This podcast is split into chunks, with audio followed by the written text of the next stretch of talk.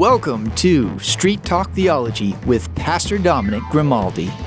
Pastor Dom went from a life of organized crime to federal prison. There, God saved him and set him free. Soon after his release, he attended seminary and received his master's degree and is now the senior pastor of Desert Sky Baptist Church, where he serves with a passion for biblical theology right here in Casa Grande. Now let's join our host, Pastor Dominic Grimaldi. Pastor Dominic Grimaldi here with Street Talk Theology, where we take theology and we bring it to the streets. Uh, here I am back again with my brother Ashok. We were talking about the epistle to the Galatians. Ashok is waving like you can see him, but uh, but you can, you know, the, we do. Uh, we Ashok, that might be a question for another day. I have all these videos on this hard drive. I guess we should make. Mm-hmm make some videos someday, right, Ashok? Maybe we should. Uh, we do yawn a lot because of our time zone from here, and the only uh, courage that we have in doing, confidence that we have in doing that is because it, these things don't go online. uh, at least the videos don't. So that's it. Yeah, it's it's twelve thirty at night. It's well twelve thirty at night for Ashok, and it's twelve o'clock in the yeah. afternoon. And this is our fifth season of Street Talk Theology we did the second one before the first one. I have to open up. I, I didn't even do it yet. It's crazy how radio works right? Hmm. I'm doing the second and third show before i do the first show. And anyway pastor grimaldi at gmail if you want to give me a shout out. Ashok give your email if you want if anybody got any questions because ashok is doing some of the exegesis here on on the epistle to the galatians. So if you want to just introduce yourself for a second give your email and and maybe somebody's got a question or something yeah, uh, I'd love to do that. If you have questions, uh, write them through. And if I do not know the answers, I can get my pastor Mike or one of our friends to answer it, or Pastor uh, Dom himself to answer it. Uh, so my uh, my uh, email ID is hi h i hi at ashok dot codes a s h o k for ashok dot codes dot c o d e s. So it's hi at ashok dot codes. Uh, so uh, please uh, feel free to ping me or send me an email over that. Yeah. And and you can you can hit me up at Pastor Grimaldi at Gmail and, and I can reiterate that that email to you just in case if um, you didn't write it down or didn't have a pen on you or anything like that. Okay, we're talking to about the epistle to the Galatians and we spoke about Peter and we spoke about how uh, the, the Judaizers that were infiltrating the church were probably not believers, but then there was some mm-hmm. uh, there was some Jewish Christians that were also trying to turn Peter away from the Gentiles, or at least having them wanting to maybe include circumcision and and, and things of that mm-hmm. nature into the gospel, which uh, Paul didn't yeah. want to have nothing uh, nothing about that. So I'm looking. Let me just see. You know, we didn't. We don't really we don't really rehearse this. So I'm just looking through some stuff that I can talk to Ashok about. So here's something that that's good. Paul says, but I say, walk by the Spirit, and you will not carry out the desires of the flesh. And, and obviously, we know the desires of the flesh. We know Paul is, is you know, against it the word peritome in the Greek is walk, and then it's a it's a mm-hmm. way of life. It's not like walking around the block. So, mm-hmm. Ashok, let me put you on the spot here. This has always been a little bit of an enigma. So, how does someone theologically walk by the Spirit? Now, I don't listen. I didn't rehearse this with Ashok, so you might tell me, you know. But, but you know, I think that's a fair question, right, Ashok? I mean, Paul says, it, walk, it walk, Paul says, walk by the Spirit, and obviously, hmm. so you don't carry the desire of the flesh. So mm-hmm. I'm going to back up on that and give you the ball and mm-hmm. explain to us what Paul means by walking in the Spirit. Yeah. We all know what so, it is to uh, walk in the flesh, right? That's easy. That's easy. Yeah, yeah. Uh, so um, I I think uh, uh, J.I. Packer explains this uh, concept in his very famous book, Knowing God, uh, in the 90th or 20th chapter. He talks about this. And uh, he talks about this because uh, people usually think of being in the spirit, being led by the spirit, etc., to be very mystical things. Uh, they think of it as the inner voice that talks from inside and says, "Now do turn left." Now, uh, yes, that jar of pickle. That's what that's uh, God's will for you. Uh, having a mystical, overly, uh, yeah, well, an overly mystical view of things. Um, I remember being in a charismatic church um, years and years ago in my initial days of um, having, you know, coming to the faith, and there was a very powerful preacher who would come and talk about walking in the Spirit and I would be so encouraged. I would go back home and I, I would have no clue what to do next because I did not know how to walk in the spirit. He just spoke about it a lot in a very powerful manner. So that uh, that is definitely a trouble. Now, what we have in the scripture, uh, uh, at least with regards to this, is similar passages to begin with. So, uh, uh, in a similar passage about sanctification, uh, Romans 8 would be another passage where uh, Paul talks about laying your heart on the things of the heavens, where your heart and mind are things on set set on things that are not of the earth, but are set on things that are of the heavens. So now you know now we know one thing that we are supposed to do, that we our mind has to be set in the things uh, or the heavenly things, uh, thoughts about God, thoughts about uh, things of the afterlife and everything. And uh, then another passage that we can think about is uh, in Hebrews when it talks about running the good race, right? which is not walking, which is accelerated walking, running. Uh, and running the good race involves laying aside every sin and weight that clings onto us. And again, what what the author is, uh, author whom I believe to be Paul, is asking us to do is laying, look at the cross, look at what Christ has done, and then look towards it and walk towards that. And uh, when you do that lay aside every sin and weight that clings onto you everything that keeps you from uh, looking at that view or running that good race. So in a sense what paul is asking us to do is that we have a very heavenly uh, view or a, a, view of eternity when we do things. Uh, and our minds should be full of the truth not of the earth uh, not matters and things that concern us of the flesh, but matters and things of uh, the heavens. So even take the Galatian context also. Uh, they were looking at very fleshly things. They were looking at the covenant that was of flesh. They were looking at rituals and things and deeds that can be done uh, in order to uh, redeem man. But Christ's way was way, way beyond that. It was not limited to the flesh. It was not limited to mere rituals, but it was God's miraculous way of, uh, well, the God, the Son coming down and uh, perfectly keeping the law on our behalf. And it's His grace, it is His mercy that changes our heart. Right now, and we are no longer people who belong to a covenant that has to do with the earth, but we are citizens of heaven. It's a kingdom of heaven that we are building, not the kingdom of the earth. So fill your mind with these kinds of things. Uh, and the psalmist tells us, how does a man guard his ways? How does a young man guard his ways? But with, by storing the word of God in his heart. So the word of God being the key, and when we are when we have the word of God, and when in prayer, when we are pursuing this view of eternity, we are in effect walking the uh, Christian faith, or we are walking in step with the Holy Spirit. And of course, we can't do any of this without the Spirit of God uh, using these words of truth and working in our heart uh, to make the, the turn the theology into doxology.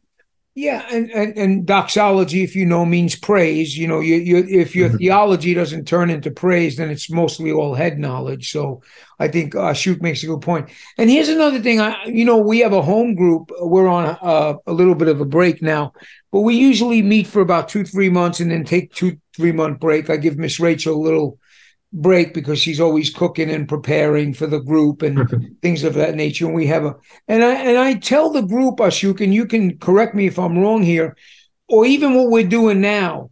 Right now, we are in the things of God. We're speaking about the things of God. Doesn't mean our mind won't drift here and there. Of course, it will. but I think the more that we stay in these things, whether it's mm-hmm. Bible study, whether it's fellowship, whether it's you know, if if you just think about this, I'll tell the home group we might sit there for two or three hours. We'll study the Bible for an hour, hour and a half. We'll break bread. But in that three hours, we are in the things of God. Our mind, our minds are not thinking about uh, the things of the earth, like Ashok says. That's why Paul says, mm-hmm. see things that are above, not below, like Ashok said. And I think mm-hmm.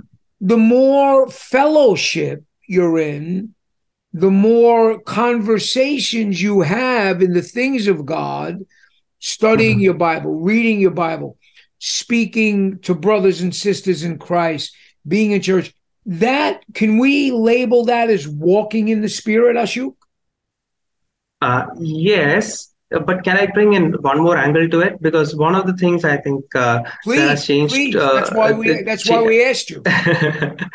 yeah, one of the things that has changed uh, for me at least, and that has to do with my eschatology also, which has a lot of we have a lot of conversation about that, is that you stop doing the division between the uh, the spiritual things and the fleshly uh, and the things of the flesh in at some level. So if Paul says eat or drink, do, do it for the glory of God, Amen. Good or point. all Good point. yeah always be praying pray without ceasing and everything then there is a way i can do my vocation with a heavenly mind there's a way i can play sports with a heavenly mind. So it need not be constricted to the uh, few hours that i get fellowship uh, during a sunday or uh, during a bible study.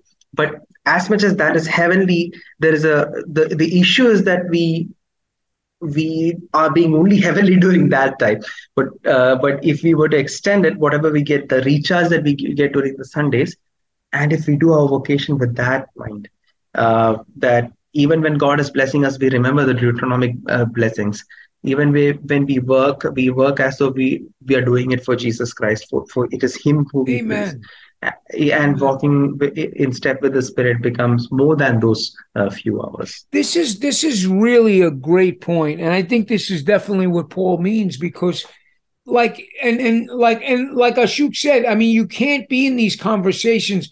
Like, I mean, I can talk to Ashok for, I mean, he's my buddy. I love Ashok. I mean, we can talk to each other for hours, but at the end of the day, he's gonna have to go to work, and um, and I and I have to go and I have to go to work. Ashok's got a really really good point here. I know that's really profound because, like Ashok said, you can read your Bible twenty four hours a day. You can't be in fellowship twenty four hours a day, but you know you can pray without ceasing. You can obviously you want some prayer time and alone time, but but you can be in the things of God even when you're watching television. I mean, I mean, obviously, if you if you're going to be watching something that's real, but if you're watching a, um, I like sports, Ashok. If I'm watching a football game or a baseball game, I can still be heavenly minded. I know I'm, you know, Yeah. I can still be thinking on the things of God and, and stuff like that. I mean, you know, because if, you know, Ashok, think about this. In the New Jerusalem, someday, it's going to be, we're going to be living in the world. I mean, and our mind's going to be, Yeah. you know, we'll be totally, well, we are transformed, but we'll be without distractions and stuff like that. So I think that Mhm. even in our life, eating dinner, watching a TV Mhm. show, um, interacting on your job, we can still be heavenly. We can still be in the spirit. Is that is that what you're saying, Ashu? Ye- yeah yes yes yes most definitely yes that's what i was saying So I think Yeah, that's it. yeah. I, I think that's it. We we we miss Pastor Michael because we know Pastor Michael likes to he likes to expound a lot, right? So that's that's good. We really miss him. Ashuk, I'm getting old, Ashuk. Um, yeah with age comes much wisdom uh, and uh, we we look at all these gray hairs and uh, we thanks, uh, Ashuk. hope to get more Ashok's wisdom from you Ashuk's hair is pitch black and mine's pale gray. Um, it says a lot about our wisdoms also Yeah. So we got about 10 minutes left on this segment. And and again, Mhm. we are we are doing overviews in the books of the Mhm. Bible. So we're not doing verse by verse. I'm just we're doing more topical, picking a few Mhm. topics from say Galatians, and we've spoken about uh, another gospel, which there was no other gospel. We spoke about Peter's Mhm. issues with uh, when the when the the Christian Jews came and kind of Mhm. uh, Peter kind of felt embarrassed because he was hanging out with Gentiles. And then we spoke Mhm. about walking in the spirit. And then Paul Mhm. talks about in the fifth chapter about this freedom in Christ yeah over yeah. against the yoke of the law. And Mhm. it's a great argument. It says, It was for freedom that Christ set us free. Therefore, mm-hmm. stand firm and do not be subject to the yoke of slavery. And it says, if you receive circumcision, Christ will be no benefit to you. And I testify again yeah. to every man who receives circumcision that he's under the obligation to keep the whole law. But you've been mm. severed from Christ. Now, I love that. That word severed, it's actually, he's saying you've been circumcised from Christ. if you keep the, that's the exact wording there. This, yeah, yeah. circumcised from Christ if you're trying to keep the law because the law is going to keep you in slavery it's in bondage so help us yeah. out on that Ashok. what is paul getting out there so uh, all of this is an application of the doctrine of adoption which is key uh, because uh, what paul is saying here is right uh, is that there are two covenants broadly put there are two covenants and uh, the israelites were under the covenant of well the covenant of works no, I know a bunch of my Presbyterian brothers who hear this might have their disagreements with it. But let's say at least that the law uh, that was brought forth from Sinai, that uh, that comes with Moses, what what came with it is this bondage, because the law in and of itself did not have the power to save people. The law was supposed to be an instructor. That is, uh, we talk about the threefold use of the law and everything which is again subject uh, topic for another podcast perhaps but um, we talk about how the law is an instructor so the people who were under the covenant before christ came uh, the covenant that had to do with the law were infants uh, in in the scheme of the redemptive history to them the uh, the gospel was given or the sorry not the gospel the law was given as an instructor to reveal what is the heart of uh, god what is the will of god but in Christ Jesus, we are not under this bondage. In fact, we have been made sons and heirs, which changes everything. Right? Because we are not uh, the the is the relationship master and servant very much so. That is true even today because Paul says he's a bond servant, right? And Jesus became a bond servant, and we are asked to imitate him. But it's not just bond servant. We are made sons of God, and when we are sons, we are and uh, we are no longer infants we are grown up sons which means we can take ownership of whatever is our inheritance at this point we do not need a tutor because uh, we have matured and that maturing uh, comes with the word of god comes with the freedom of the gospel so it's no longer uh, see we have to see that when jesus christ uh, was approached by the disciples and the disciples asked him to teach them how to pray he starts with something very, very scandalous. He starts by saying, Heavenly Father. He calls God Father, which which is very strange for the Jewish people. What is this kind of a relationship with God? How can he call him Father? And he just doesn't say Father, he says Our Father. He includes the apostles in it. So that is where we stand, and we are children and we are not slaves anymore the children have freedom. The children who have been redeemed by God, for them, Christ means everything, and the law doesn't mean anything because the law doesn't have, it doesn't keep them under the bondage anymore. So, what Paul is also trying to say is that the so called um, Ju- uh, Judaizers who think they are uh, they're greater Christians or they are higher Christians or they are the, the upper class, in fact, they are the lower class because they are slaves. Whereas the ones who are not under that bondage are the children.